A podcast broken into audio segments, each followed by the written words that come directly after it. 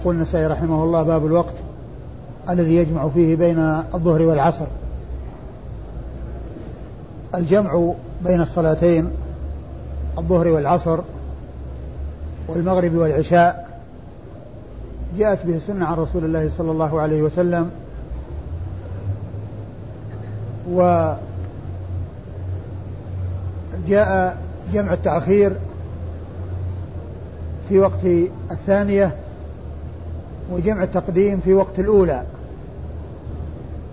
وجمع التقديم في وقت الأولى بحيث يؤخر الظهر إلى وقت العصر والمغرب إلى وقت العشاء أو يعجل العصر إلى وقت في وقت الظهر والعشاء في وقت المغرب. جمع تقديم وجمع تأخير.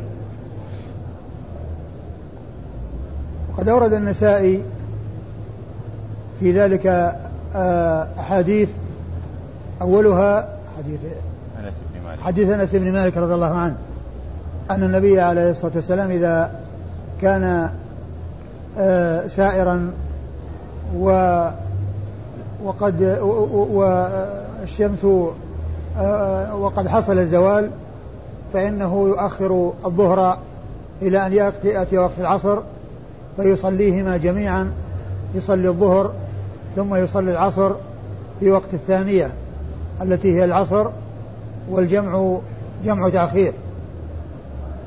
أما إذا كان نازلا قبل أن تزول الشمس فإنه إذا دخل وقت الظهر صلى الظهر ثم ركب وليس فيه ذكر الجمع في التقديم في هذا الحديث ولكنه جاء في أحاديث أخرى أن النبي عليه الصلاة والسلام جمع بين الظهر والعصر في آه في وقت الأولى الذي هو جمع التأخير جمع التقديم.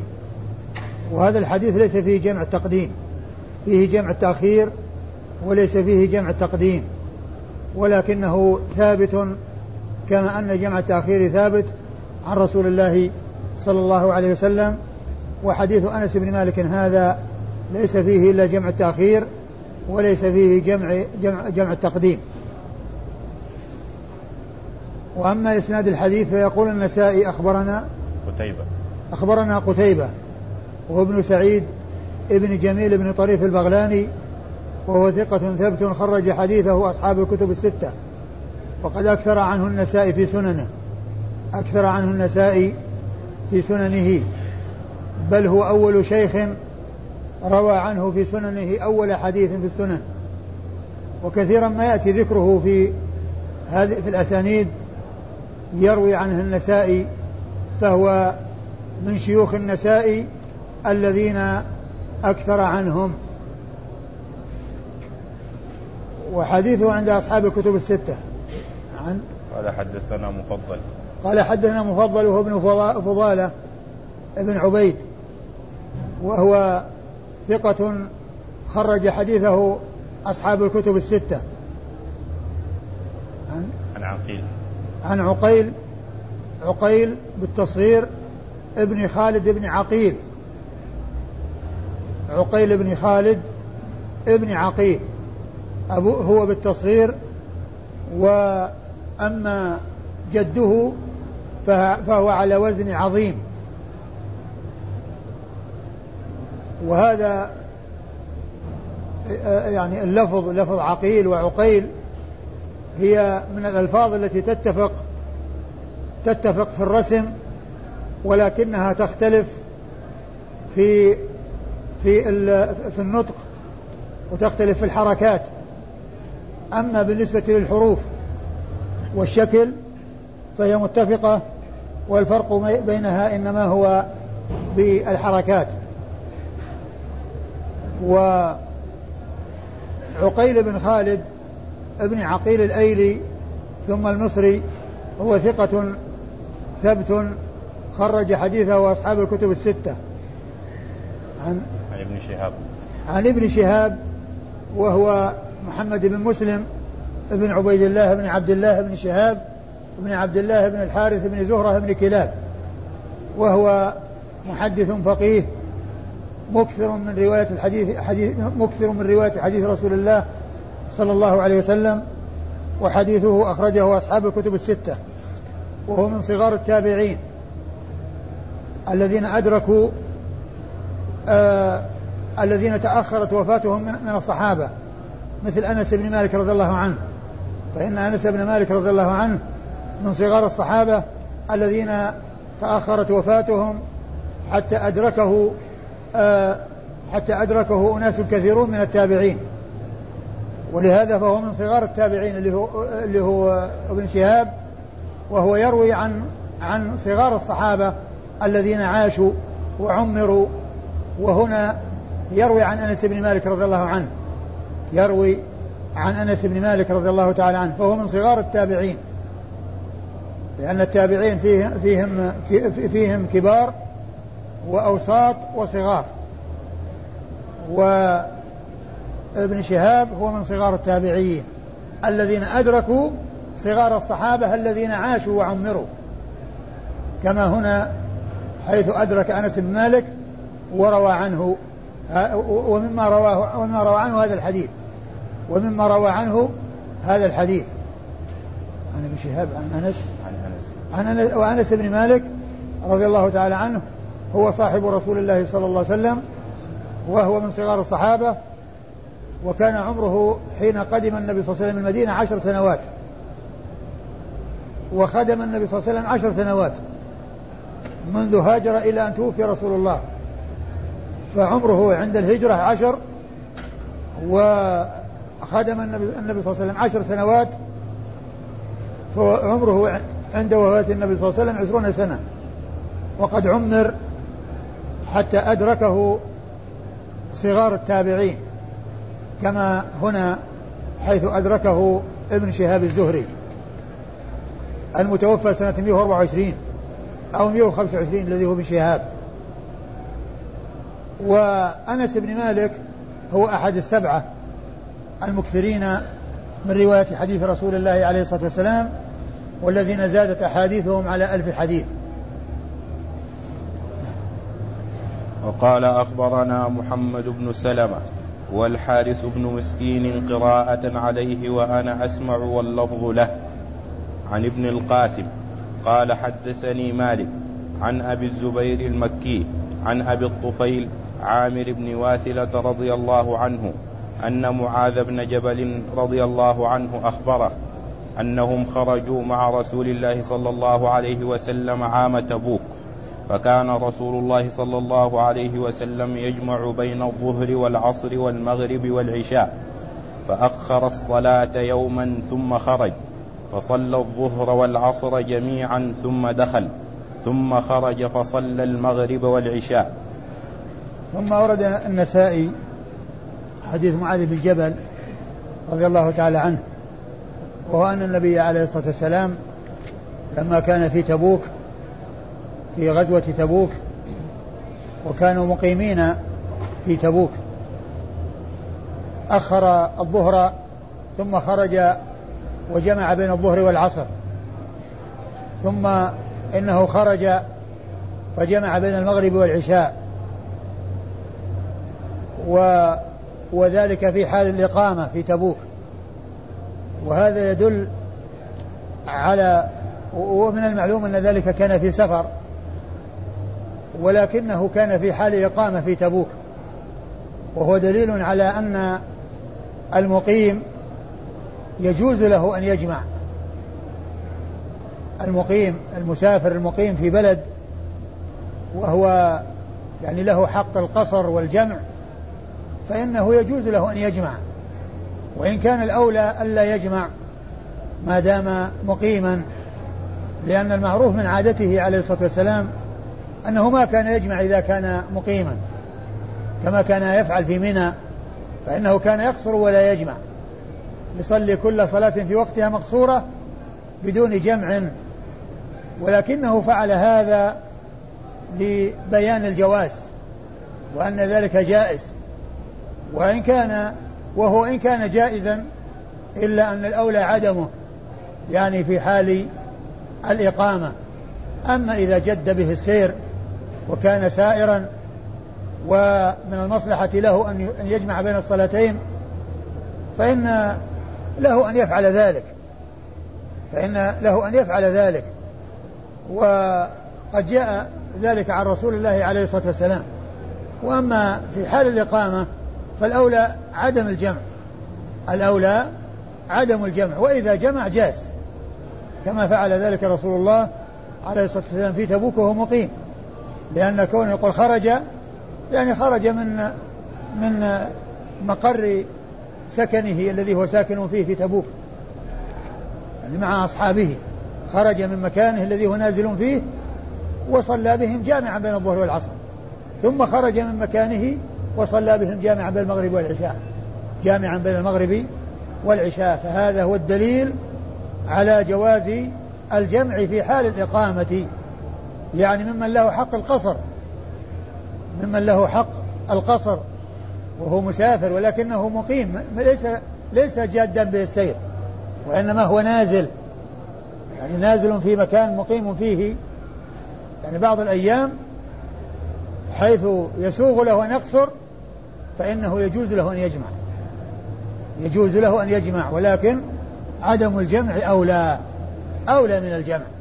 وفعله صلى الله عليه وسلم هذا دال على الجواز وهو على خلاف المعهود من عادته عليه الصلاة والسلام أنه إذا كان مقيما أنه يقصر ولا يجمع في حال السفر يقصر ولا يجمع.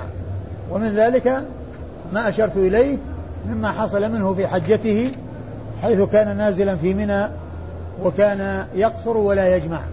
يصلي كل صلاة في وقتها مقصورة دون أن يجمعها إلى إلى دون أن يجمعها إلى الأخرى.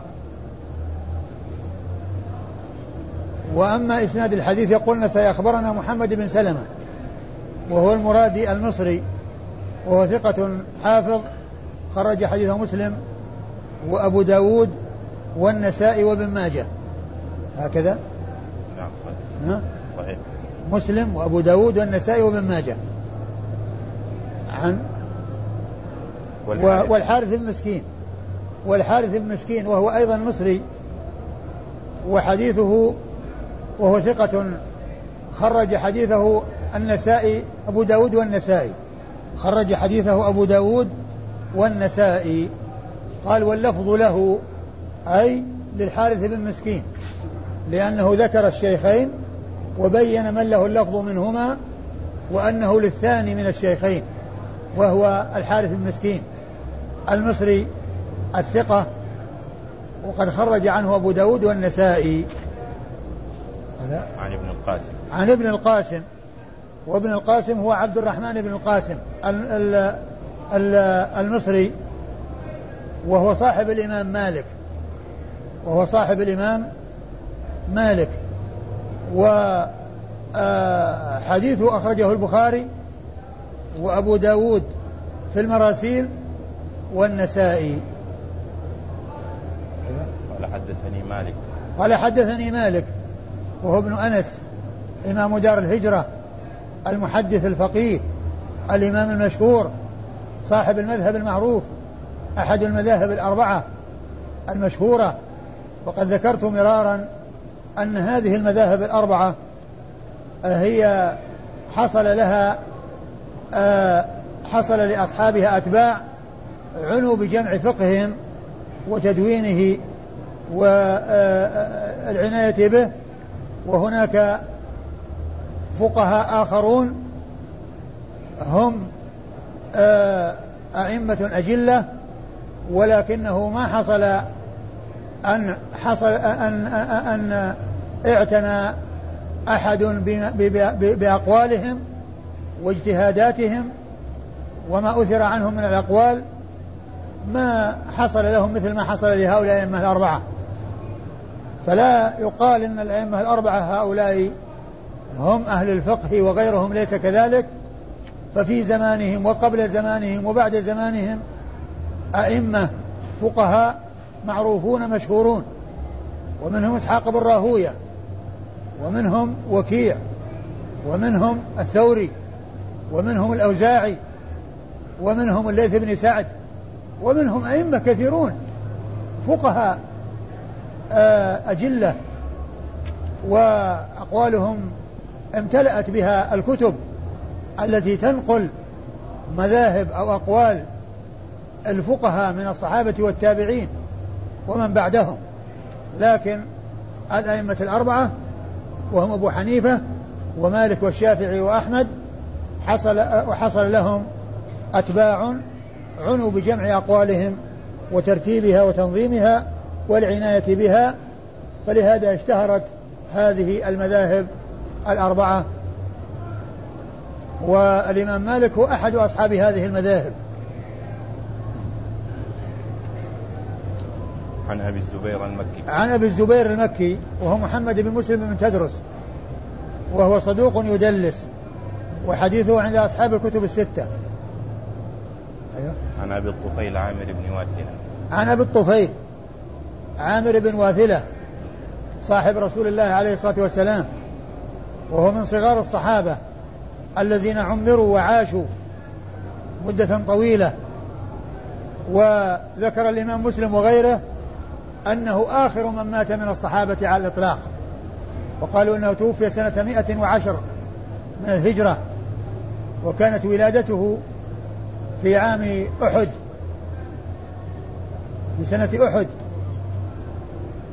وروى عن كبار الصحابة مثل أبي بكر أبي بكر ومن بعده. وهنا يروي عن معاذ بن جبل رضي الله تعالى عنه. يروي عن معاذ بن جبل رضي الله تعالى عنه. وحديثه أي حديث واثلة حديث آه أبو الطفيل عامر عامر بن عامر بن واثلة خرج آه خرج حديثه أصحاب الكتب الستة.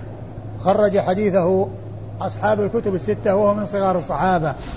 نعم.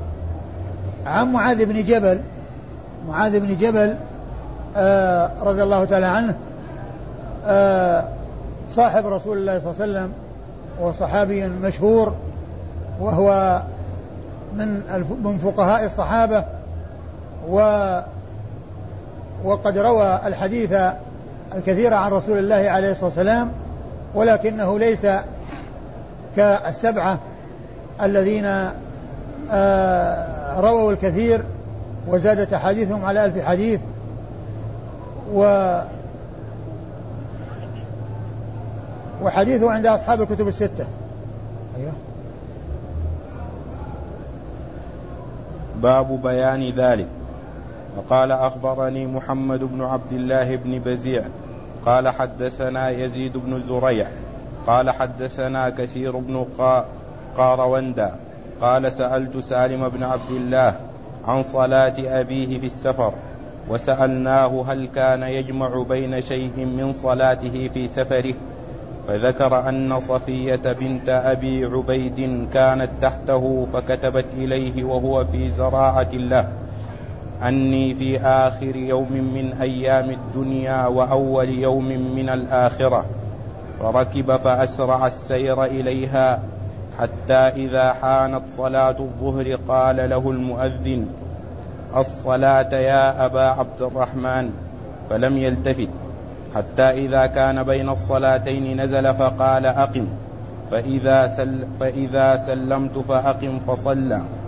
ثم ركب حتى إذا غابت الشمس قال له المؤذن الصلاة. فقال كف فقال كفعلك في صلاة الظهر والعصر. ثم سار حتى إذا اشت حتى إذا اشتبكت النجوم.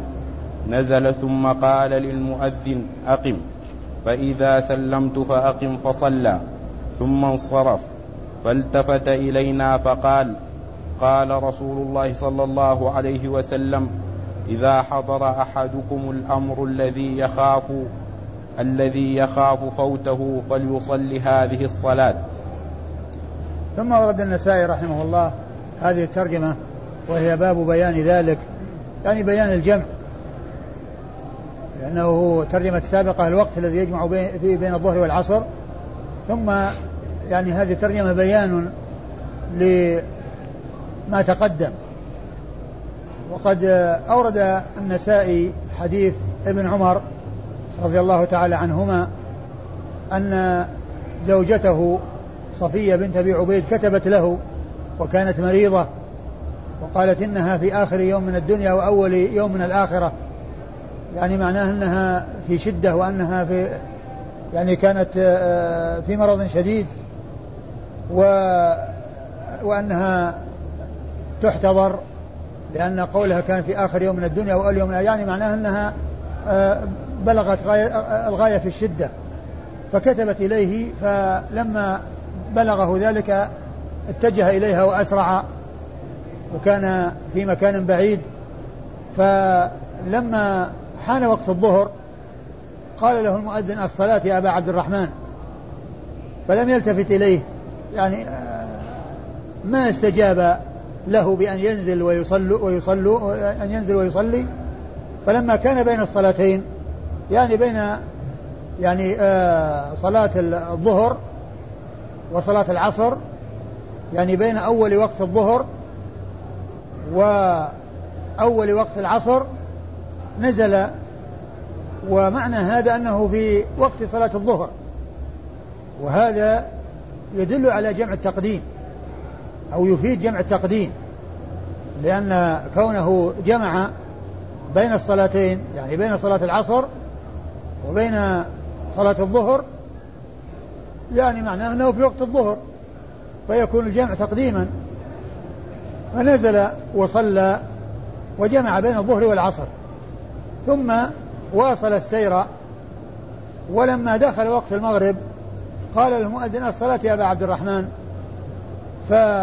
فقال مثل ما كان بين الظهر والعصر ثم إنه بعد ذلك بعدما اشتبكت النجوم بعدما اشتد الظلام نزل وصلى نزل وصلى وجمع بين الصلاتين المغرب والعشاء وقال إن النبي صلى الله عليه وسلم قال إذا فقال قال رسول الله صلى الله عليه وسلم إذا حضر أحدكم الأمر الذي يخاف فوته فليصلي هذه الصلاة. إذا حضر أحدكم الأمر الذي يخاف فوته فليصلي هذه الصلاة.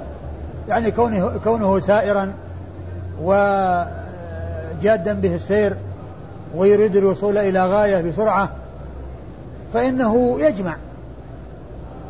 وهذا الجمع إنما هو في حال آه، آه، السير. وكما عرفنا الجمع يكون في حال السير وفي حال الإقامة. يكون في حال السير كما في هذا الحديث وغيره من الحديث ويكون في حال الإقامة كما حصل في غزوة تبوك. كما حصل في غزوة تبوك الحديث المتقدم الذي آه، مر بنا قبل هذا. أيوه إيش بعده؟ إسناد الحديث. أيوه إسناد الحديث. قال أخبرني محمد بن عبد الله بن بزيع. أخبرني محمد بن عبد الله بن بزيع. البصري وهو ثقة أخرج له من مسلم. مسلم والترمذي والنسائي. مسلم والترمذي والنسائي. مسلم والترمذي والنسائي. عن يزيد بن زريع البصري أيضا وهو ثقة خرج حديثه أصحاب الكتب الستة. قال حدثنا كثير بن قاروند. قال حدثنا كثير بن قاوند يعني هنا يقول قاروند. وفي التقريب قال قاوند قال إنه بنون بقاف ونون ساكنة قبلها واو مفتوحة قبلها واو مفتوحة. وكثير بن قاوند هذا آه كوفي سكن البصرة وقال عنه الحافظ في التقريب إنه مقبول. وانفرد النسائي بإخراج حديثه. وتفرد النسائي بإخراج حديثه فلم يخرج له من أصحاب الكتب الستة إلا النسائي. قال سألت سالم بن عبد الله عن صلاة أبيه قال سألت سالم بن عبد الله عن صلاة أبيه. سالم بن عبد الله ابن عمر بن الخطاب عن صلاة أبيه. و صلاة أبيه وكيف كان يجمع كان يجمع؟ عن صلاة أبيه في السفر. أيوه. وسألناه هل كان يجمع بين شيء من صلاته في سفره؟ نعم. سألته عن صلاة أبيه في السفر وسألناه هل كان يجمع بين شيء من صلاته في سفره؟ فذكر الحديث. ذكر هذا الحديث الذي كان آآ آه، آآ آه، جاءه عن من زوجته أنها في مرض شديد وأنه آه، أسرع إليها وكان يجمع في الطريق بين الظهر والعصر والمغرب والعشاء. وسالم ابن عبد الله بن عمر هذا هو أحد الفقهاء السبعة في المدينة في عصر التابعين على أحد الأقوال في السابع منهم لأن ستة لا خلاف في عدهم في الفقهاء السبعة والسابع فيه ثلاثة أقوال. قيل سالم هذا وقيل أبو سلمة بن عبد الرحمن بن عوف وقيل أبو بكر بن عبد الرحمن بن الحارث بن هشام. وهو ثقة ثبت خرج حديثه أصحاب الكتب الستة. أما أبوه عبد الله بن عمر رضي الله عنه صاحب رسول الله صلى الله عليه وسلم فهو من صغار الصحابة وهو من العبادلة الأربعة في الصحابة وهو من المكثرين السبعة من رواية حديث رسول الله صلى الله عليه وسلم.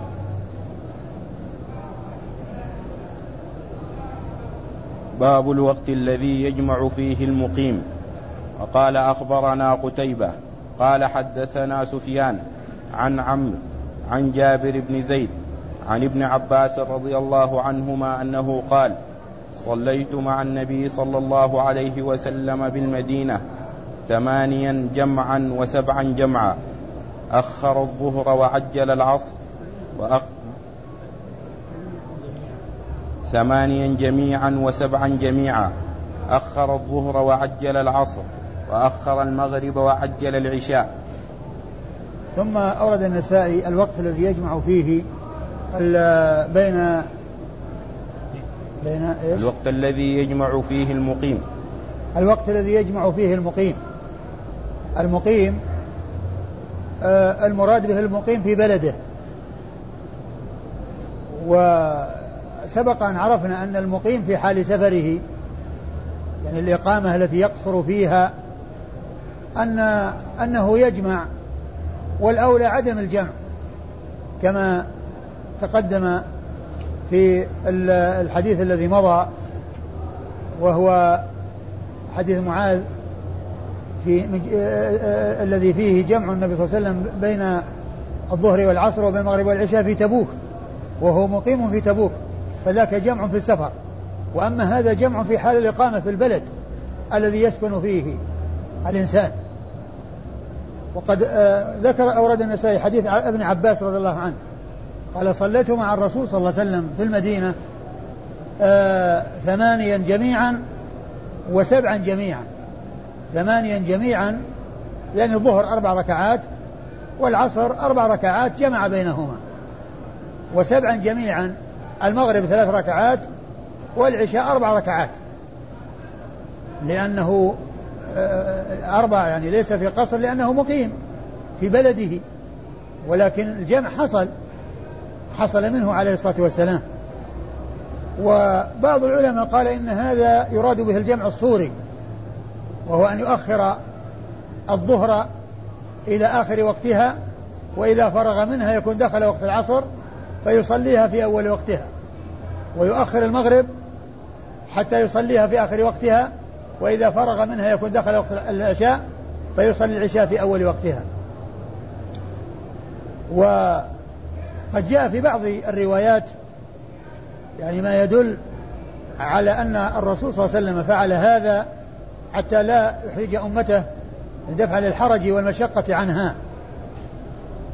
وليس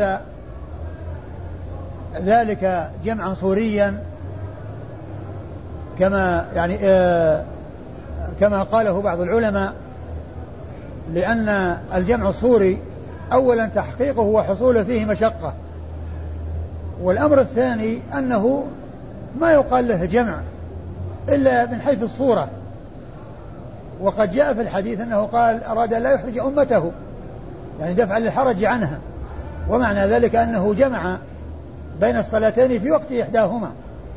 لكن هذا ليس آه، متكررا وإنما حصل في يوم من الأيام حصل أمر يقتضي ذلك من العوارض التي طرأت وفيها تيسير وفيها تخفيف. ولم يكن هذا عمله دائما بل ولا كثيرا وإنما كان فعله مرة واحدة وقد بين ذلك في بعض الروايات أنه أراد أن لا يحرج أمته أي يعني أن لا يحصل لها حرج ومشقة عندما يحصل ضرورة تلجئ إلى ذلك عندما يحصل ضرورة تلجئ إلى ذلك. وأما ما جاء من قوله عجل وأخر فهذه قيل إنها مدرجة أنها أنه مدرج. وقد ذكر هذا الشيخ ناصر الدين الألباني في آآ آآ في آآ الأحاديث التي أفردها أو أحاديث النسائي التي هي صحيحة وكذلك ذكرها في الأحاديث الضعيفة على اعتبار أن التعجيل والتأخير هذا مدرج والذي هو غير مدرج هو أول الحديث أنه صلى سبعا وصلى صلى ثمانية وصلى وصلى سبعا. ثمانية الظهر والعصر وسبعا المغرب والعشاء. أي أن الجمع كان في وقت إحداهما وليس جمعا صوريا كما قاله بعض العلماء. قال أخبرنا أخبرنا قتيبة, هو ابن سعيد وقد مر ذكره قريبا عن سفيان وهو ابن عيينة. عن سفيان وهو ابن عيينة وابن عيينة ثقة ثبت خرج حديثه أصحاب الكتب الستة. عن عمرو وهو بن دينار المكي وابن عيينة مكي أيضا وهو ثقة أي عمرو بن دينار ثبت خرج حديثه أصحاب الكتب الستة. عن عن جابر بن زيد. عن جابر بن زيد وهو أبو الشعثاء وهو ثقة فقيه خرج حديثه أصحاب الكتب الستة. عن عن ابن عباس. عن ابن عباس صاحب رسول الله صلى الله عليه وسلم وابن عمه وأحد العباد له الأربعة في الصحابة وأحد السبعة المكثرين من رواية حديث رسول الله صلى الله عليه وسلم ورضي الله تعالى عنه وعن الصحابة أجمعين. وقال أخبرنا أبو عاصم خشيش بن أصرم قال أخبرنا حبان بن هلال قال حدثنا حبيب وهو ابن أبي حبيب عن عمرو بن هرم عن عن جابر بن زيد عن ابن عباس رضي الله عنهما أنه قال أنه صلى بالبصرة الأولى والعصر ليس بينهما شيء والمغرب والعشاء ليس بينهما شيء فعل ذلك من شغل وزعم ابن عباس رضي الله عنهما أنه صلى مع رسول الله صلى الله عليه وسلم بالمدينة الأولى والعصر ثمان. ثمان سجدات ليس بينهما شيء. ثم ورد النسائي حديث آه، ابن عباس من طريق أخرى وفيه أنه فعل ذلك بالبصرة. وذكر أنه صلى مع الرسول صلى الله عليه وسلم في المدينة مثل هذه الصلاة. يعني جمع بين يعني بين الصلاتين. فعل ذلك ابن عباس وبين مستنده في ذلك وأن وأن الرسول صلى الله عليه وسلم فعل هذا في المدينة. وكان لشغل حصل له اضطره إلى أن آه، يجمع هذا الجمع. وبين المستند وذلك في ما أخبر به من فعل رسول الله صلى الله عليه وسلم حيث جمع بين الصلاتين الظهر والعصر في المدينة وهو آه، آه، جمع في حال إقامة وليس هناك آه ليس هناك آه جاء في بعض الروايات عند آه آه في الصحيح أنه ما كان ذلك من مطر وما كان من خوف ولكنه لأمر عارض طرأ عليه في ذلك اليوم وأراد أن لا يحرج أمته بأن يحصل لهم حرج ومشقة عندما يحصل لهم اضطرار إلى مثل هذا العمل. تعيد المتن. عن ابن عباس رضي الله عنهما أنه صلى بالبصرة الأولى والعصر ليس بينهما شيء. الأولى الظهر ويقال لها الأولى لأنها هي أول صلاة صلاها جبريل بالرسول صلى الله عليه وسلم لما فرضت عليه الصلوات الخمس. وقيل إنها الأولى لأنها الأولى من صلوات النهار. والمراد من ذلك آآ آه، آآ آه، ليس المراد بذلك النهار الذي هو اليوم الذي يكون آه، هو محل الصيام لأن الفجر في محل الصيام واليوم يبدأ من طلوع الفجر إلى غروب الشمس كما يحصل الصيام. لكن في حال الضياء والنور أو لأنها الأولى من صلاتي العشي لأن المغرب والعشاء لأن الظهر والعصر يقال لهما صلاة صلاة العشي فهي الأولى منهما فهي الأولى من صلاتي العشي. أيوه. والمغرب والعشاء ليس بينهما شيء. ليس بينهما شيء يعني جمع بينهما. ما صلى كل صلاة في وقتها بل جمع بينهما. أيوة. وزعم. فعل ذلك من شغل. أيوة. وزعم ابن عباس رضي الله عنهما. زعم هذه يراد بها الخبر المحقق لأنها تأتي لمعاني ومنها الخبر المحقق. وهنا هذا هو معناها. ليس المراد بها معنى آخر يعني آه، غير هذا المعنى الذي هو الخبر المحقق. أيوة. وزعم ابن عباس رضي الله عنهما أنه صلى مع رسول الله صلى الله عليه وسلم بالمدينة الأولى.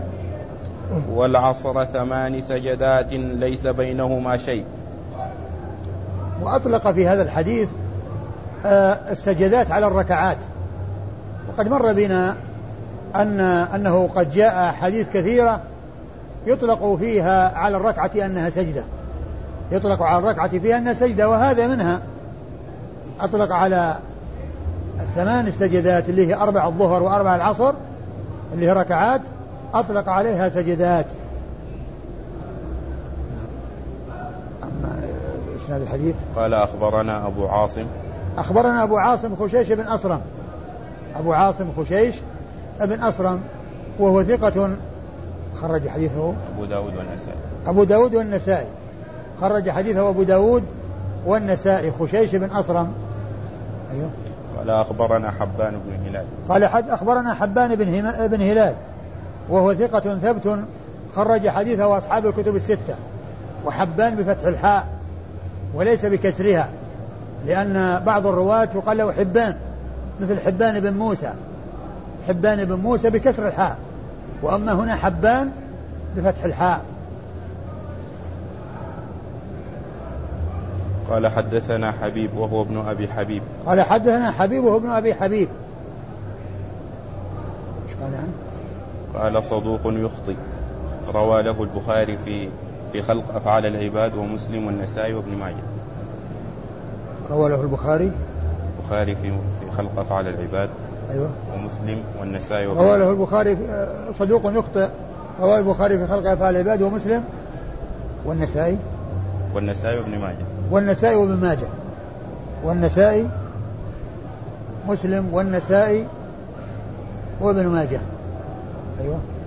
عن عمرو بن هري وكلمة هو بن أبي حبيب هو بن أبي حبيب هذه ليست من تلميذه الراوي عنه وإنما هي ممن دونه كما عرفنا ذلك مرارا لأن التلميذ لا يحتاج إلى أن يقول هو بل ينسبه كما يريد ويأتي بنسبه كما يريد كما عرفنا ذلك قريبا في الدرس الماضي عن النسائي حيث ذكر شيخا من شيوخه ذكر ستة أسماء ذكر اسمه واسم خمسة خمسة من آبائه فالتلميذ ينسب شيخه كما يريد.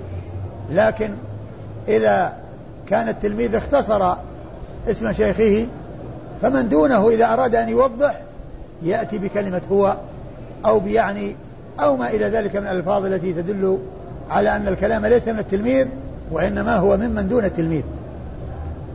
حبيب بن أبي حبيب عن؟ عن عمرو بن هرم عن عمرو بن هرم وعمرو بن هرم ثقة خرج له. خرج له البخاري تعليقا ومسلم والترمذي والنسائي وابن ماجه. خرج له البخاري تعليقا ومسلم والترمذي والنسائي وابن ماجه. عن عن جابر بن زيد.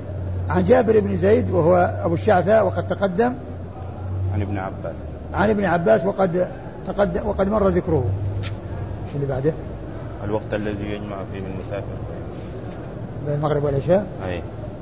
آه والله أعلم وصلى الله وسلم وبارك على عبده ورسوله نبينا محمد وعلى آله وأصحابه أجمعين. ويوم الخميس إن شاء الله ندرس سبعة أبيات. يوم الخميس ندرس سبعة أبيات من الألفية. غدا الدرس قائم. غدا الدرس قائم. لا في درس. أقول غدا الدرس موجود إن شاء الله. لكن ذكرنا هذا حتى يكون هناك وقت. لحفظ الأبيات. شيخنا الفاضل السلام عليكم ورحمة الله وبركاته. هل الإمام ينصب إماما بمبايعة العلماء والأمراء و وأهل الحل والعقد أم بكل أفراد الشعب؟ تنصيب الإمام يكون باتفاق أهل الحل والعقد وليس بكل أفراد الشعب ولا أكثرهم. ولا الكثيرين منهم. وإنما يكفي أهل الحل والعقد أن يتولوا ذلك ثم غيرهم تبع لهم. وهذا هو الذي جرى. هذا هو الذي جرى في آه، آه، مبايعة الخلفاء الراشدين رضي الله عنهم وأرضاهم. فإنه بايعهم بايعهم آه، الموجودين عندهم في المدينة بايعوهم وغيرهم تبعهم في ذلك.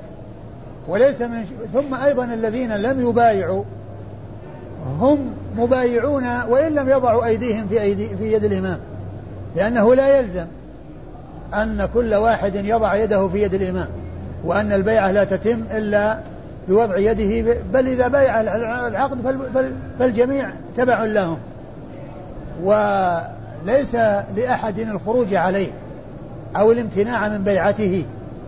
وإنما عليه أن يكون مع الناس وأن لا يخرج عما اتفق عليه أهل الحل والعقد. ومن المعلوم أن التولية تكون باتفاق أهل الحل والعقد وب... وتكون أيضا بأن يعهد الخليفة التي قبل الذي قبله إليه كما حصل من أبي بكر لعمر وتكون أيضا بأن يتغلب شخص ويقهر الناس ويغلبهم ويخضعون له فأيضا آه، آه، آه، يكون توليه بذلك ويجب السمع له والطاعة بذلك لما في الخروج عليه من إزهاق النفوس وكثرة الفتن التي لا نهاية لها. وهل أفراد الشعب يلزمون بالبيعة إذا بايعه أهل الحل والعقد؟ أم ماذا أفتونا أجبت, مأجورين أجبت على هذا وهو أنه إذا بايع أهل الحل والعقد فالباقون تبع لهم. لا يجوز لأحد الخروج على الإمام. هل أبو حنيفة معدود من السلف الذين يعتمد عليهم في الأخذ منهم العقيدة؟ وهل هو ثقة أم لا؟ أبو حنيفة رحمه الله هو من علماء السلف. وإن كان حصل منه في بعض الأمور مثل في مسألة الإيمان الذي هو آه، كون الأعمال لا تدخل في مسمى الإيمان كما ذكر ذلك الطحاوي في عقيدته.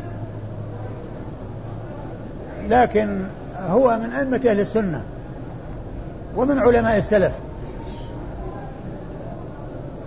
وهو من الفقهاء وليس معروفا بالحديث وكثرة الحديث والعناية به ولكنه فقيه مشهور وإمام